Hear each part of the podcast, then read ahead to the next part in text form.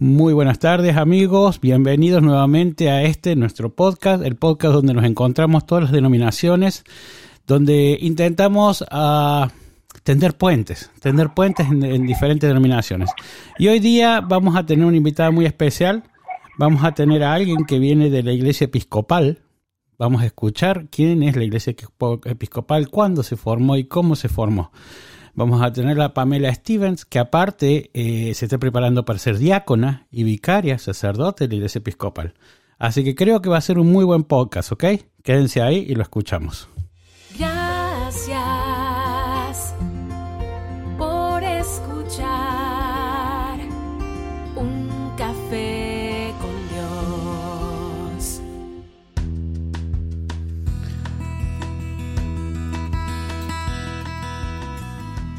Y como les decía, hoy la invitada se llama Pamela Stephen de, de la uh, Iglesia Episcopal. Pamela, ¿cómo estás?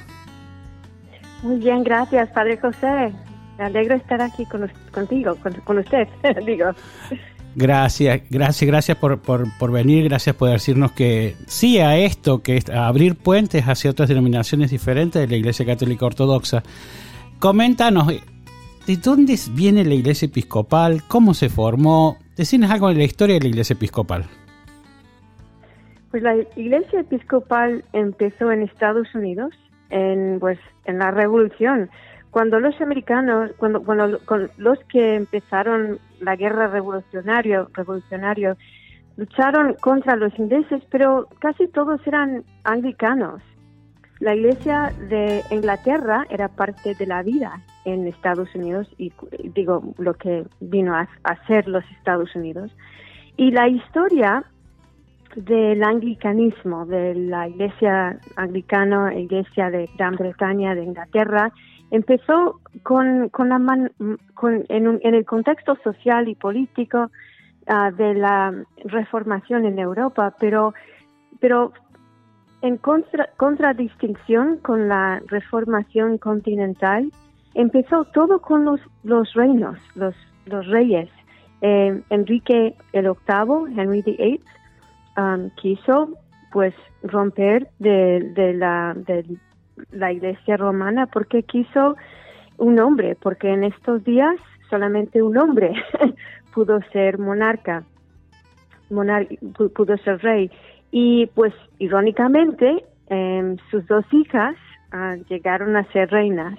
Y el movimiento de la iglesia, pues, fue con los, los hijos de Henry VIII.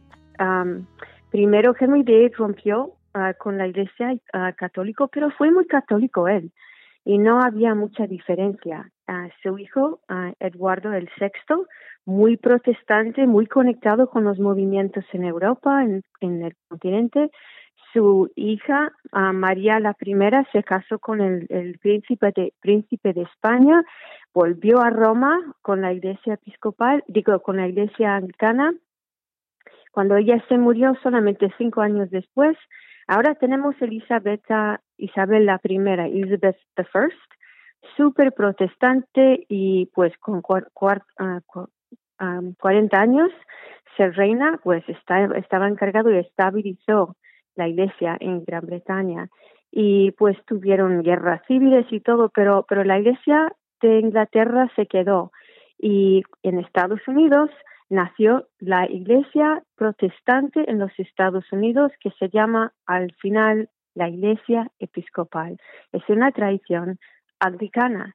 Y el modelo de romperse de, de conexiones con Gran Bretaña se replicó en África, en Latinoamérica y lo, las iglesias uh, llegaron a ser provincias porque mantenemos contacto espiritual conexión espiritual con el arzobispo, de, Canterbury, the Archbishop of Canterbury, pero no, no es, es una jerarquía como, um, como la iglesia romana.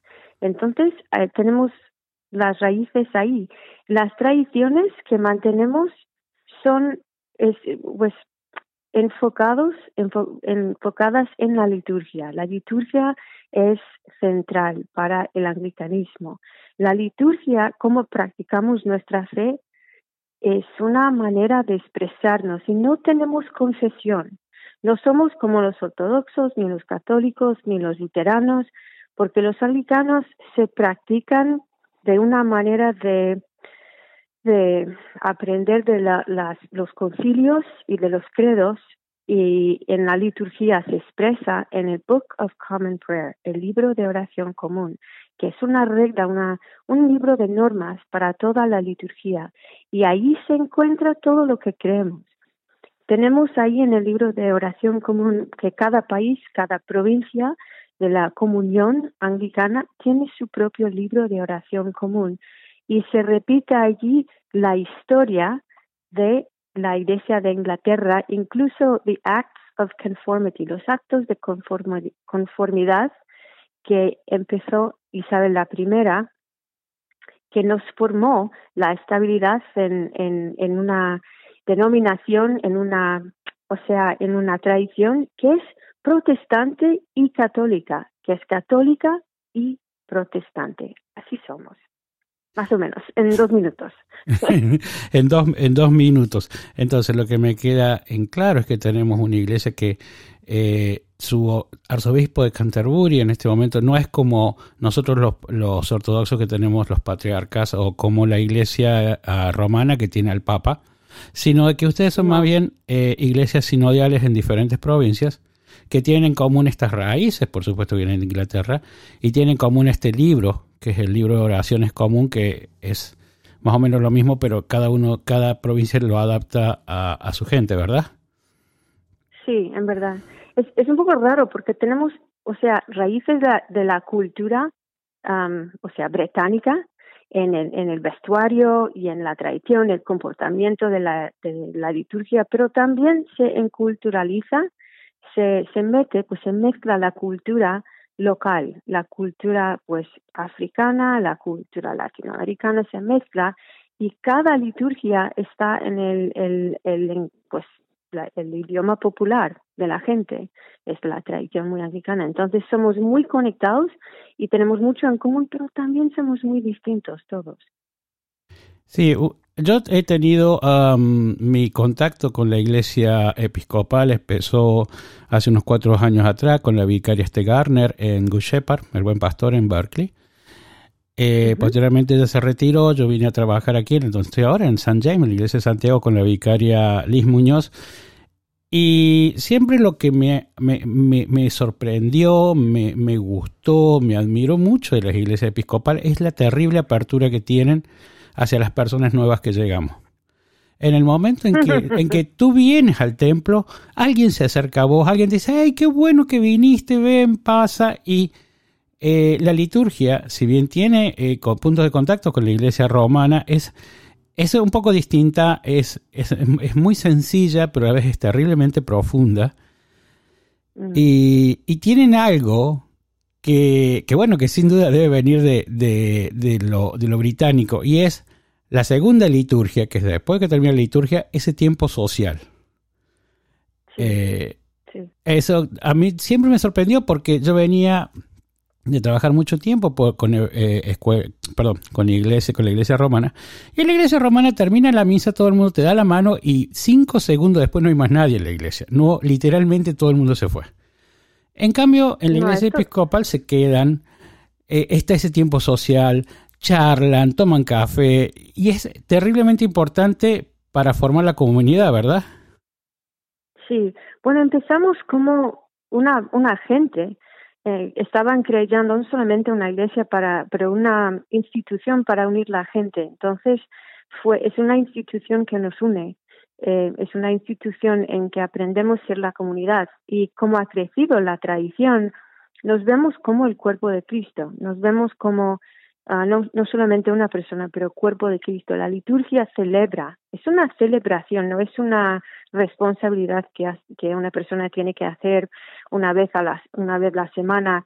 No, es una, es una, es tomar parte, es tomar parte en tu, en tu gente, eh, ir a la iglesia, participar con la gente. Por eso te damos la bienvenida a la persona que llega, porque queremos crecer la comunidad de Dios y la, la gente que somos en esta liturgia. Por ejemplo, nuestra liturgia celebra em, la parte que toma los laicos. Los laicos tienen pues una parte súper importante en la liturgia, eh, una celebración de la Eucaristía. En verdad no tenemos sin gente una celebración del bautismo, repetimos las promesas del, del, bautizo, del bautizo. No se celebra sin que esté la gente. Por eso en nuestra tradición se, se enfoca en crecer la comunidad de Cristo, el cuerpo de Cristo y crear una gente. Sí, ese es otro punto. Eh, la participación del laico, la responsabilidad del laico en, el, en la comunidad es, es muy marcada, es, es, una iglesia muy, muy horizontal, donde por supuesto el vicario, la vicaria tiene su lugar de ministerio de responsabilidad, pero eh, incluso el libro de oraciones comunes eh, tiene celebraciones que las pueden hacer laicos sin, sin que haya, por supuesto, consagración de, de, la hostia ni de la comunión. Pero se puede, y, y, eso fue muy, muy bueno este año pasado cuando estuvimos todos por Zoom y no se podía consagrar, entonces se hacía celebración de la palabra, que es algo muy sencillo, pero es muy, muy profundo y donde se oramos, donde tenemos el Evangelio, donde tenemos un sermón eh, con todas las partes de, de, lo que sería una celebración regular y sin, y sin uh, la consagración. Sí, bueno, somos una tradición reformada y por eso pues la reformación europea, europea se concentraba en las, las escrituras, la, la liturgia de la palabra tanto como la liturgia de, de, la, mesa, de, de, pues, de la comunión. Entonces, pues sí, somos una, la reformación nos ha formado y en Estados Unidos somos muy demócratas porque la iglesia episcopal se formó a la vez que se formó el gobierno estadounidense. Entonces estaban pues tomar, formar, pues las dos cosas se formaron a través de la calle una de la otra. Eh, y la misma gente, más o menos, George Washington y Benjamin Franklin, todos eran anglicanos. Entonces ten, tenemos una tradición conectada con la cultura del gobierno, o sea, el gobierno cultural de Estados Unidos se conecta y por eso somos muy de demócratas y porque somos un modelo para para muchas otras provincias anglicanas es pues creció a ser una tradición para nosotros ser gente incluir la gente y el papel de los laicos es pues fundamental. El papel de los clérigos es sacramental. El, el papel de los laicos es participación y liderazgo, más o menos. Sí, es cierto. Um, y lo otro, eh, lo otro que siempre me ha sorprendido también de la iglesia episcopal es la apertura. Eh, a la iglesia mm. episcopal eh, pueden venir toda clase de personas, literalmente cualquier persona de cualquier raza, de cualquier sexo, de cualquier color, de cualquier creencia cultural, de cualquier, uh, si es gay, si es lesbiana, va a ser aceptada. No solo va a ser aceptada en la celebración, sino que incluso eh, si lo desea y siente vocación, puede eh, ser ordenada. ¿Por qué no nos comentas algo sobre eso? Sí, bueno, eso tampoco es muy fácil eh, hemos tenido una lucha porque una cosa que nos, no hacemos muy bien en la tradición anglicana, porque somos una tradición, es el cambio. Los cambios vienen muy difíciles para nosotros y, generalmente cuando hay una una tradición tan anciana, una tradición que nos une, es difícil cambiarlo. Eh, fuimos uno de los pues, las últimas iglesias en Estados Unidos a aceptar la ordenación y la participación de las mujeres. Para nosotros pasó en los años um, 1976 y eso fue después de 21 años de las mujeres pidiendo. Pasó solamente porque la, un grupo de mujeres en la iglesia episcopal eh, tenía un fuente de dinero que necesitaban los líderes eh, en, esta, en, en la iglesia y las mujeres dijeron, bueno, tenemos un pacto, te damos el dinero y nos das eh, la derecha de de votar, porque no, las mujeres no tenían derecho de, de, votar. Y con la votación, instantáneamente tuvimos um, que, pues, la ordenación de las mujeres y fue algo que luchamos, um, bueno, 21 años. Y lo que pasó con, pues pasó más o menos, eh, y tenemos como fractura. Uh, tenemos desacuerdo en la iglesia que sigue. Algunos se, se fueron. En Estados Unidos, que hay muchas denominaciones, si no estás de acuerdo con una cosa, te vas.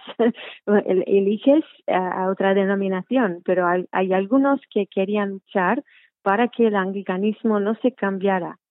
Y, tenemos, o sea, eh, luchas, tenemos uh, tensión eh, con estas cosas. La iglesia episcopal, los que se quedaron, cambiaron la iglesia y aceptamos la, la ordenación de todos seres humanos, porque si decimos que respetamos la dignidad de todos seres humanos, no, no es, eh, no, sea, no sigue que, que negaríamos que se que se participe esa gente en, en la liturgia como líderes sacramentales.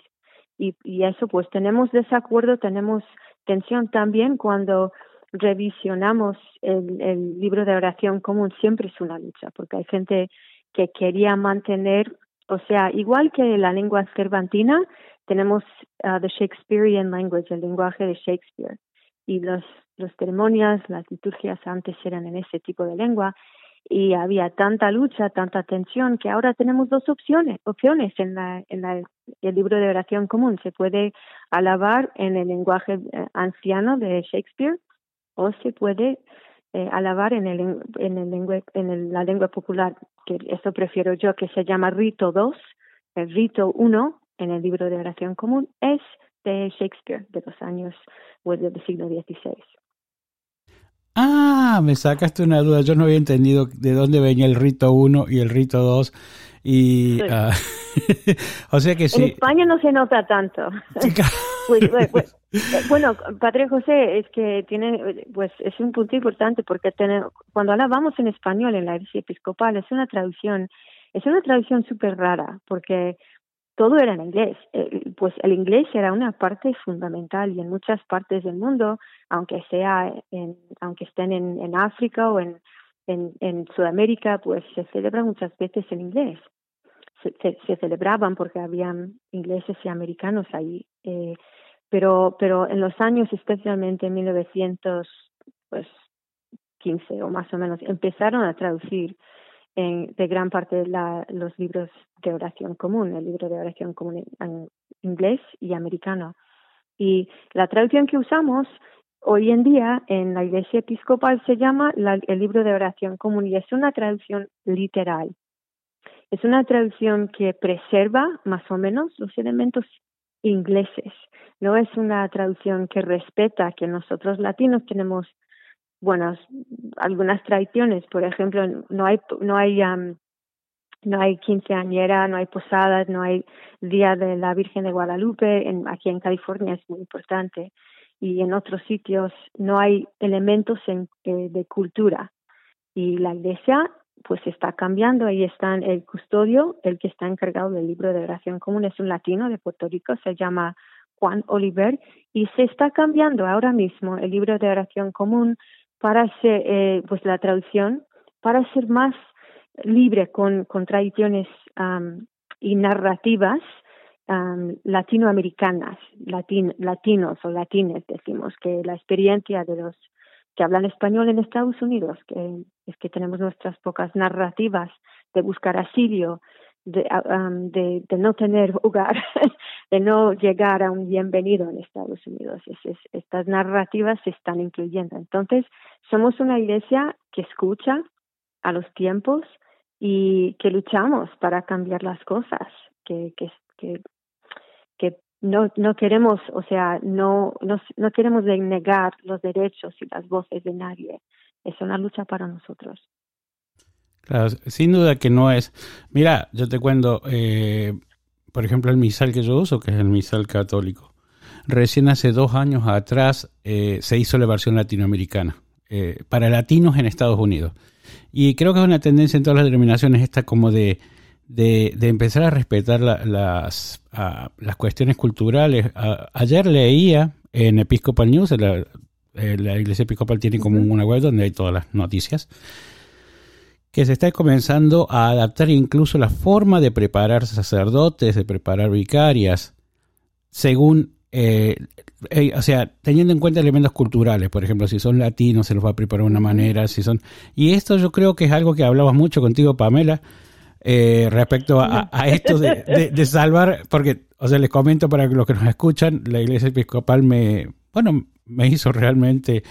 Eh, ¿qué decirte? Un gran favor, no. Me pidió que me haga cargo un poquito de lo que llaman comité de discernimiento, que es un comité donde las personas que van a ser diáconos o vicarios tienen que pasar por ese comité para que eh, nosotros hagamos preguntas y sepamos si, si, esto realmente puede funcionar. Bueno, yo soy el, el facilitador, no soy, no sé ni siquiera del comité de discernimiento de Pamela, pero este tema que hablamos, esto de la, de la cuestión cultural en la iglesia, es algo que nosotros lo hablamos mucho, mucho, mucho, mucho. E incluso eh, en algún training hace un tiempo, eh, Pamela y yo nos paramos muy firmes frente a lo que pensamos en ese momento que era eh, una especie de bajada de línea anglo, digamos, y dijimos, no, nosotros somos latinos. Y, eso nos trajo algunos dolores de cabeza, por lo menos a mí, no se llama Pamela, pero para mí sí, algunos dolores de cabeza llegaron por acá. Pero bueno, eh, día a día, todas las denominaciones, y me encanta que la Iglesia Episcopal nos esté tomando más en cuenta, porque sí, yo fui el año pasado a la Catedral de San Francisco, la Catedral Episcopal, había una ordenación de sacerdotes, y cuando tú ves la ceremonia, cuando tú ves todo el, boato, toda esa cuestión, eh, es puramente inglesa, anglo. Entonces, yo volví eh, diciéndole a la vicaria, ay, cómo me hubiera gustado ver más minorías ahí. Bueno, me dijo ella, hay que formar, hay que preparar a la gente, hay que, hay que despertar la vocación. Y tú estás en, en, ese camino. ¿Por qué no nos cuentas un poco cómo se formó tu propia vocación? Pues para mí ha sido muy difícil. Yo soy bicultural, bilingüe, y mi, mi padre es latinoamericano, mi madre es, es, bueno, nació en Oklahoma, es americana, americana, nació aquí. Mi padre también nació aquí, pero es descendido de, hispanos y, y de, de, mexicanos que estuvieron en California. Antes de California era parte de Estados Unidos. Entonces soy bicultural, abuela española, se nota. y para mí es muy difícil porque yo tengo estas narrativas y yo veo las dos cosas. Mucha gente en la iglesia, especialmente los líderes, no se dan cuenta porque pues la cultura normativa es la cultura inglesa, americana, la cultura europea. Entonces no se nota. Para ellos, si, si decimos una cosa en español, si cantamos una canción en español, y, aunque sea en mal, en español con un acentazo, está bien, estamos enculturados, estamos compartiendo las culturas y, y no es así. Y, y, por ejemplo, oportunidades de servir como líder eh, son difíciles porque todos los caminos son caminos, eh, o sea, preparados y, y ideal, idealizando el, el, el, hombre anglo. Entonces, para nosotros que no son un hombre anglo, es muy difícil. Por ejemplo, las, las preguntas y las pruebas de los que, que pueden servir como sacerdote se, se, se tratan más o menos, eh, se, se presumen que una persona, por supuesto, puede ir a la, universidad. Por supuesto, una persona puede asistir a tres años del seminario. Una persona, por supuesto, tiene una iglesia que tiene bastante dinero para pagar el seminario.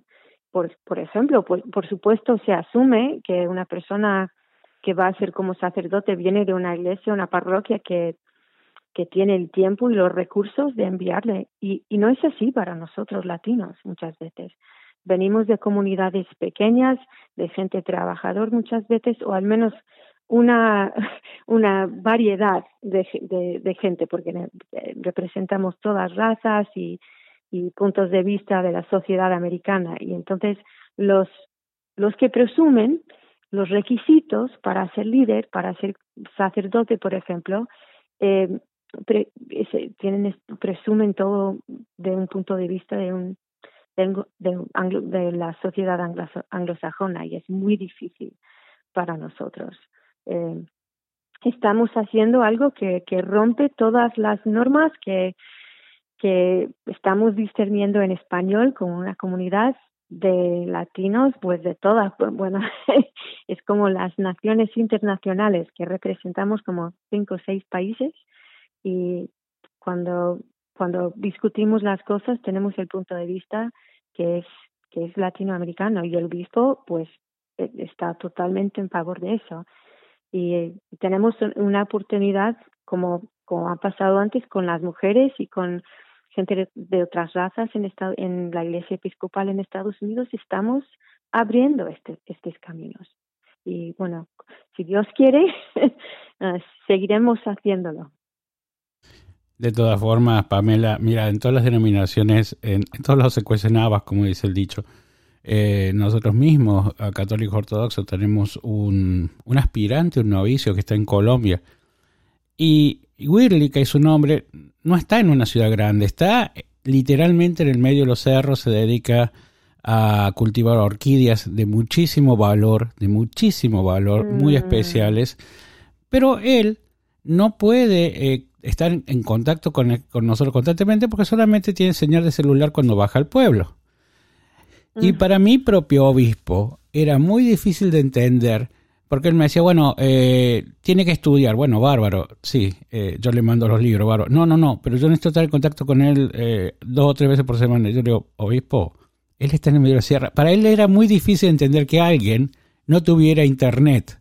Entonces, eh, me llevó todo un tipo de adaptación. Y mire, obispo, esto es así, este, pero él, fuimos hace dos años a visitar a y voy a volver ahora en junio, y él literalmente caminó tres días por la sierra avisando a todo el mundo que va a haber una misa en su, en su, en su rancho, en su, en su, eh, en su tierra, y hubo 50 personas ahí.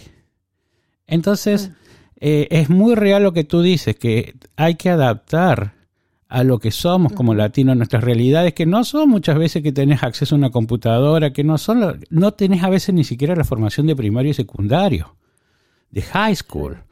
Eh, entonces, eso es lo complicado por ahí. Es es súper complicado. Para mí, yo yo quise compensar, porque yo veo que hay injusticia y siempre pues así ha sido difícil, porque yo no tengo voz, porque yo no soy la típica. Y ahora que mis niños se, cre se crecieron y se fueron de casa, yo volví, fui al seminario y, pagó mi marido. y yo uh, estoy haciendo el doctorado, el PhD, en, en la Unión Gradua de um, Graduate Students, allí en Berkeley, California. Y tengo unas, unas fuentes de la iglesia, pero ha sido muy difícil. Yo tengo que, tenemos que luchar más y más. Yo tengo, yo con un doctorado, yo tengo dificultad y no me van a escuchar porque yo quiero tener una vocación con latinoamericanos, con latinos, con la gente eh, que habla español en Estados Unidos. Y es difícil para los líderes a comprender que una persona querría hacer esto. eh, ya están empezando a ver la necesidad y la importancia y, la oportunidad de la gente latinoamericana, de la gente hispanohablante. Y pues por eso estamos progresando un poco, pero, pero es la lucha, es la lucha de, de ser escuchado, de ser reconocido en Estados Unidos en todas las denominaciones normativas, los que llamamos mainline. Mainline denominaciones son los que los luteranos, episcopales, metodistas, bautistas, los que empezaron aquí en Estados Unidos. Bueno, empezaron en Gran Bretaña, pero luego crecieron aquí en Estados Unidos. Y así es la lucha. Pero ahí, ahí vamos, ahí vamos dándole la lucha como latinoamericanos. Eh, ¿Vos conocés cómo es la proyección? ¿Nos puedes hablar un poquito de cómo es la proyección de la Iglesia Episcopal en Latinoamérica? Mm. Sí, lo que pasó es que, bueno, la Iglesia Anglicana y la Iglesia Episcopal eh, empezó con buenas ideas.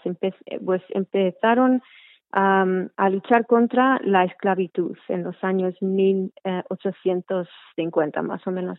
Y en Gran Bretaña, especialmente, este movimiento evangélico empezó en África y en, partes de, Asia, pero querían pues convertir la gente, querían compartir esta iglesia y, y crecer la gente anglicana con buenas intenciones. En Estados Unidos bueno, igual querían compartir el Evangelio, había un movimiento evangelio, evangélico en los años 1890. Pero lo que pasó es que el colonialismo industrial, el colonialismo social y política eh, creció y la Iglesia eh, estaba a bordo con, con todo eso y la iglesia acompañaba. Muchas veces, en, en- especialmente en Sudamérica, la iglesia anglicana fue para la gente americana y, e inglesa que estaba allí para colonizar. Y habían, pues ya hay muchas iglesias en México que se celebran que en inglés um, para los que están allí. Entonces tenemos una historia bastante fea, pero también muy bonita, porque, porque poco a poco, con más y más independencia en, en estos países, eh, la iglesia también se separó y tenemos iglesias autónomas, provincias autónomas en México, en Latinoamérica, en Centroamérica, que, que tienen ya mucha conexión con Estados Unidos, pero son independientes y nos están enseñando. En, en la Iglesia Episcopal Americana tenemos una provincia, tenemos varias provincias, y la provincia número nueve es la provincia de la República Dominicana, ah, Honduras, em, Guatemala y am, Panamá, y muchas empezaron en, con, en la provincia nueva. Muchos de aquellas iglesias han crecido a ser autónomas, provincias autónomas o iglesias autónomas. Entonces es un movimiento um, que siguió, que siguió más o menos los los acontecimientos sociales y políticas en la historia. Claro, ha pasado, eh, ha pasado con la iglesia anglicana lo que pasó también con la iglesia católica romana con los conquistadores españoles. Sí, Hacían la conquista y llevaban la religión, ¿verdad? Eh, entonces, bueno, Sí, lo mismo, lo mismo los ingleses llevaban la, la religión, la tradición anglicana, y recién ahora está, están surgiendo, eh, de, rompiendo ese, ese molde anglo y Sí. convi- convirtiéndose más en, en, en cosas más locales. Yo particularmente conozco al, al obispo Francisco Duque Gómez, que es eh, de la provincia de. Colombia, es, es Sí. el obispo oficial en Colombia. Y hablábamos con él hace, hace unos dos años atrás respecto a esto, la necesidad de, de tener un sabor local, ¿no? De, un poco abandonar, como tú dices, el libro uno y, y empezar a adaptar el libro dos, pero más local, digamos, más, más ah, adaptado a las costumbres de, de la gente colombiana. Y yo imagino que es el mismo, la misma lucha y la misma, lo mismo para todas las, las religiones, para- perdón, para todas las provincias. Y a- Pues es, es, un- es- la misión, la misión, am, la idea de la misión entre los católicos, pues entre todos los cristianos, los bautistas, los, los metodistas, fue de convertir la gente no solamente a la religión, pero a la cultura. Y pues hicimos la misma cosa en Estados Unidos con los indí- la gente indígena, que, que fue una parte de la historia que es bastante fea, pero pero como, como acabas de, acabas de decir, pasó también con los católicos, con los misioneros, convirtieron socialmente tanto como religiosamente a la gente porque no sabían de otra cosa en aquellos días. Sí, es, es, es un legado de, de la historia desde todos los puntos de vista. Estamos tratando de cambiar eso. eh, y bueno, pero es, es muchas veces eh, las, las diferentes denominaciones se refugian en lo que dicen, oh, bueno, esto es tradición. Y yo, a mí no me gusta mucho el concepto de tradición, porque cuando tú tomas una tradición, tú sigues haciendo algo de la misma manera por mucho, por mucho, por mucho tiempo. Y cambiar una tradición es muy difícil. Es difícil. Bueno, una, en- decimos en la iglesia episcopal que cuando se hace una cosa dos, tres, do- dos o tres veces es una tradición y se continúa. Y, y es muy difícil, muy difícil de cambiarlo. Eh, pero también hemos logrado cambiar mucho, eh, porque yo creo que es porque somos muy demócratas. En Estados Unidos, aunque, aunque seamos muy tradicionales, aunque seamos bastante, pues, bueno, metidos en la, una cultura de, de los élites, em, hemos podido cambiar, hemos podido reconocer la dignidad de todas las mujeres, de los LGBTQ, de, de los trans, de, pues especialmente recientemente tenemos curas trans y, y bueno, son seres humanos. Reconocemos que son seres humanos. Michael Curry es un es descendido de esclavos en Estados Unidos. Es un hombre, es un black man. Y Michael Curry ha dicho, reconocemos a los clérigos como seres humanos. No son hombres, no son mujeres, son humanos. Son, son clérigos, nada más. Y pues eso me gusta mucho, que podemos cambiar porque tenemos esta esta influencia, esta estructura demócrata. Sí, no, y sin duda eh, el obispo Curry es uno de los referentes de este cambio, una de las personas que más impulsa esto de la apertura en todos los sentidos, a todos los niveles. A veces en ciertas comunidades entiendo que es más complicado, pero eso es completamente normal eh, en cualquier comunidad humana, incluso en corporaciones. El cambio eh, siempre proviene de la innovación y la innovación siempre provoca cierta resistencia al tema. Pero preguntándote tú, que llevas muchísimos más años en la iglesia que yo, sí me gustaría saber qué crees que dentro de la iglesia episcopal, y tal vez esta pregunta es un poco complicada, ¿qué crees que provoca más resistencia? Eh, tal vez la aceptación de, por ejemplo, las minorías LGTBQ o la aceptación, por ejemplo, de las personas, las minorías de color o de raza. ¿Qué crees que es más resistido dentro de la iglesia? Si se puede dar una respuesta a eso. Bueno, es, es que depende de, del contexto, porque en muchos contextos em, ya son mezclados, pues la, gente ya, ya hay una mezcla de, de razas, entonces no, no se amenaza. Además, en Estados Unidos, por tal razón, em, las comunidades de minorías son a veces más conservadoras. Em, las, estas comunidad, comunidades resisten eh, la inclusión de los LGBTQ y eh, irónicamente los LGBTQ pues toman parte de, marchas y, de marchas de, de, protestaciones en favor de las de los derechos de la gente de, gente de color. Entonces es una ironía. Depende del contexto porque en muchos contextos se resista mucho eh, los LGBTQ eh, pero pero aceptan pues la gente de color yo creo que eh, la cuestión no es de, la manera del cambio, la cuestión es cómo amenaza el estatus, cómo amenaza a los que están en, en, en, poder, de, o sea, de la iglesia o de la sociedad, que este, esta cuestión de quién tiene poder. Y si quieren compartir el poder con las mujeres o con las minorías o, o con LGBTQ con gente joven, con gente que son inmigrantes, eh, lo que sea. Es que es, depende de quién amenaza el sistema normativa, quién, quién amenaza el, el, quién trae más cambio y la manera de traer cambio, que a veces pasa no, no, normalmente en, tras las, los sistemas demócratas, pero a veces hay que luchar, hay, hay que, que enfrentarse, enfrentarse, se dice, enfrentarse con, con, con los sistemas de racismo, sistemas de discriminación. Entonces, no tengo una respuesta fácil de, una cosa de la otra. Depende del contexto y depende de, de, cómo reacciona los que están en, en poder. Y en este tiempo donde, tú sabes, la, la sociedad fagocita toda idea que es más o menos eh, brillante. Digamos, cuando algo es lo suficientemente conocido, siempre eh, lo que está ocurriendo que yo veo es que como que se sacan dos o tres mensajes rápidos eh, que tú los lees en Facebook o tú los ves en Instagram o como te puedes, decir, por ejemplo, Cristo es el Rey. ¡Wow! Cristo es el Rey. Vos lo ves en, camisetas, en, en cafeteras, todo. Cristo es el Rey, Cristo es el Rey.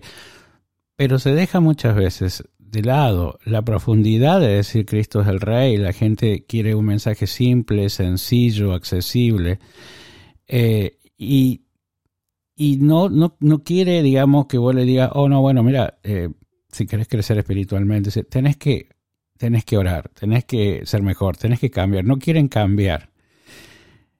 Y en eso siempre mm. la iglesia episcopal es como que yo siempre he dicho, mm, es engañosamente sencilla, porque de afuera, ah, de, de, hecho, hay gente que dice que son los hippies de, los del catolicismo, lo más fácil, más pero tiene una enorme profundidad, una enorme espiritualidad, un, o sea, por debajo de lo que parece tan, tan simple por ahí, tiene por debajo un, una enorme espiritualidad, una enorme eh, toda esta historia y la tradición, que sí es lo que por ahí tú dices, hay que luchar para...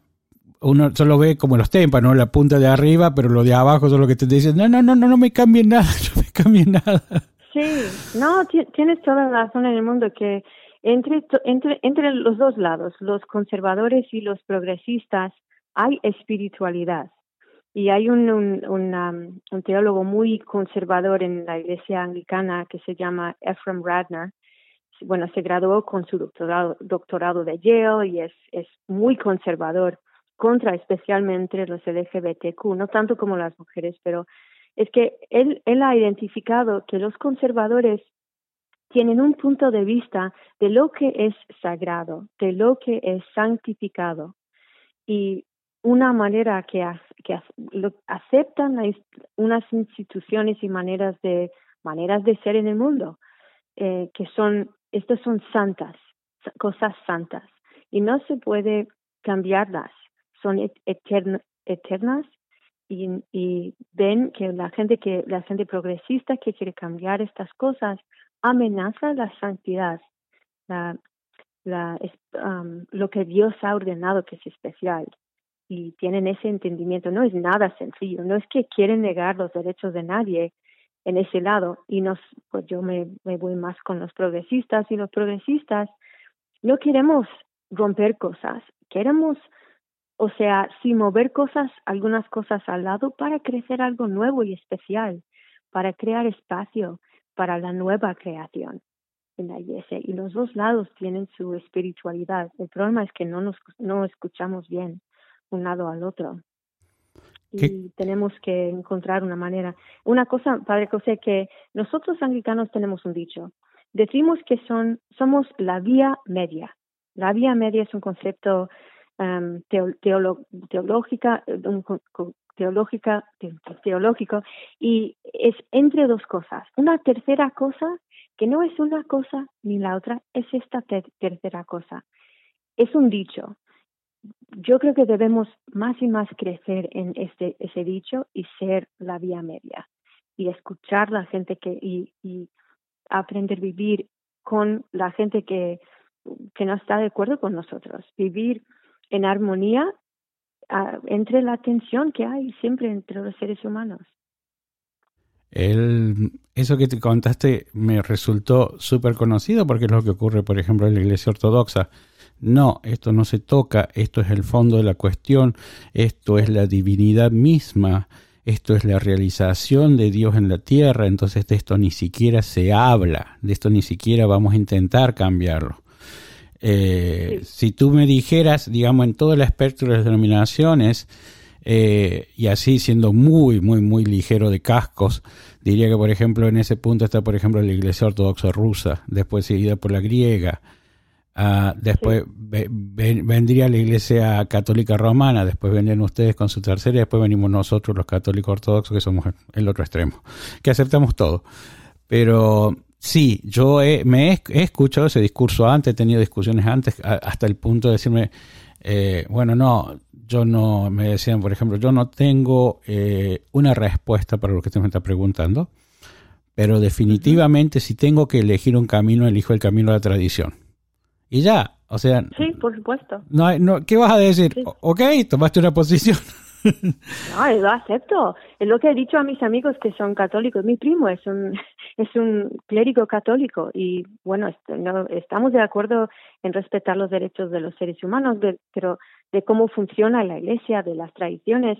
Él simplemente no tiene un argumento teológico contra la ordenación de las mujeres porque no hay. la verdad es que no hay todos lo admiten, pero el argumento es que no queremos cambiar porque siempre hemos, siempre hemos sido de esta manera. Bueno, siempre no, porque, bueno, es, es otra cosa, pero, pero bueno, es lo que, es, es la respuesta, es lo que entiendo yo, está bien. En, en, en anglicanismo tenemos los, las dos, los dos argumentos a la vez. Tenemos los que no quieren cambiar y los que quieren cambiar, los progresistas y los conservadores, y vivimos en tensión porque somos esta tercera cosa, esta vía media, y porque somos protestantes, pero católicos también. No decimos que no somos católicos porque tenemos el arzobispo, arzobispo de Canterbury, porque tenemos toda la, liturgia, tenemos los credos, tenemos los concilios, entonces somos totalmente católicos con, con la C minúscula, eh, católicos en decir que somos unidos pero también somos protestantes, también somos reformados y somos parte de una tradición que reforma y que, que, que Dios continúa hablando con nosotros y tenemos que escuchar y crecer hacia el reino de Dios, no a, descansar y esperar pasivamente al reino de Dios, obedeciendo estas reglas sencillas, no. Y por eso es esta tensión que el anglicanismo no es una cosa ni otra, es una tercera cosa entre las dos cosas. La última pregunta, eh, Pamela, para vos, para ya despedirte. ¿Cómo, ¿Cómo visualizas vos la Iglesia Católica Episcopal en los próximos 20 años? ¿Qué crees que eh, va a suceder? Eh, una cosa, por supuesto, lo, que, lo que quisiera, pero ¿qué crees honestamente tú que va a suceder? ¿Cuál es tu mejor uh, shot para eso, your best shot? Si va a crecer o no, es lo que me más o menos. Si va a crecer, ¿qué, ¿en qué parámetros tú crees que va a crecer? ¿En qué parámetros podemos esperar cambios? Más o menos por ahí va la pregunta. Pues bueno, es, es, una pregunta difícil porque el anglicanismo, yo hablo más o menos del anglicanismo, no de, solamente de la iglesia episcopal, porque yo, yo soy anglicana. Yo soy, tomo parte de una tradición con 95 mil personas en el mundo, no solamente de la iglesia episcopal que tiene como 3 mil personas, entre 2 y 3 mil personas, dependiendo en los números que ves. Eh, yo creo que, yo creo en Estados Unidos todas las iglesias eh, tienen que crecer, porque hemos estado bajando el número eh, porque no hemos tomado mucho en serio los, aconte los acontecimientos en el mundo y no hemos tomado mucho en serio sistemas de racismo. Yo veo que todas las iglesias van a, a, crecer en números cuando abre todo después de la pandemia, que la gente puede congregar de nuevo, que habrá una, un deseo de tomar parte, de ser parte de una comunidad. Más que nada, yo creo que el anglicanismo va a crecer, especialmente, eh, pues los más anglicanos en todo el mundo están en Nigeria, en África, y pues yo creo que va a crecer ahí también, que, que tenemos una tradición rica que ofrece algo en muchos contextos. Y yo tengo mucha anticipación en lo que va a pasar cuando podemos congregar de nuevo, si vamos a crecer, yo creo que sí. Esperemos que así sea. Bueno, te quiero agradecer a haber estado acá con nosotros, habernos dado un pantallazo que es la iglesia anglicana. Te vamos a volver a molestar tiempo en tiempo cuando haya duda o posiblemente estoy pensando en el futuro que haya dos o tres personas de diferentes denominaciones, así que ahí te vamos a llamar nuevamente. Y, y bueno, no, no te olvides que nos vemos el 22. Ah, muy bien, muy bien. Muchas gracias. Ha sido un placer estar contigo esta noche. Muchas gracias, Pamela. Buenas tardes. Buenas tardes. Dios.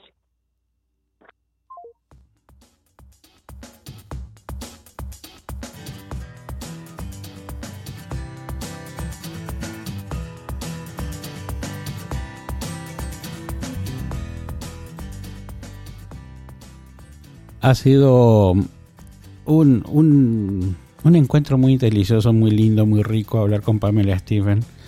Eh, me ha gustado mucho eh, la mirada que tiene sobre, sobre la sociedad y, y la, el análisis profundo que nos hizo sobre su propia iglesia. Espero que también ustedes los hayan disfrutado amigos. Espero que les haya gustado. Y, y bueno, como siempre, este es un lugar de encuentro. Si ustedes consideran que tienen alguien que les gustaría venir y charlar con nosotros y explicarnos, aquí no hay posiciones apologéticas, aquí no hay discusiones sobre teología, eso se lo dejo a los teólogos. Lo mío es venir descarnadamente y mostrarle, miren, esto es otra realidad, otra visión de Dios.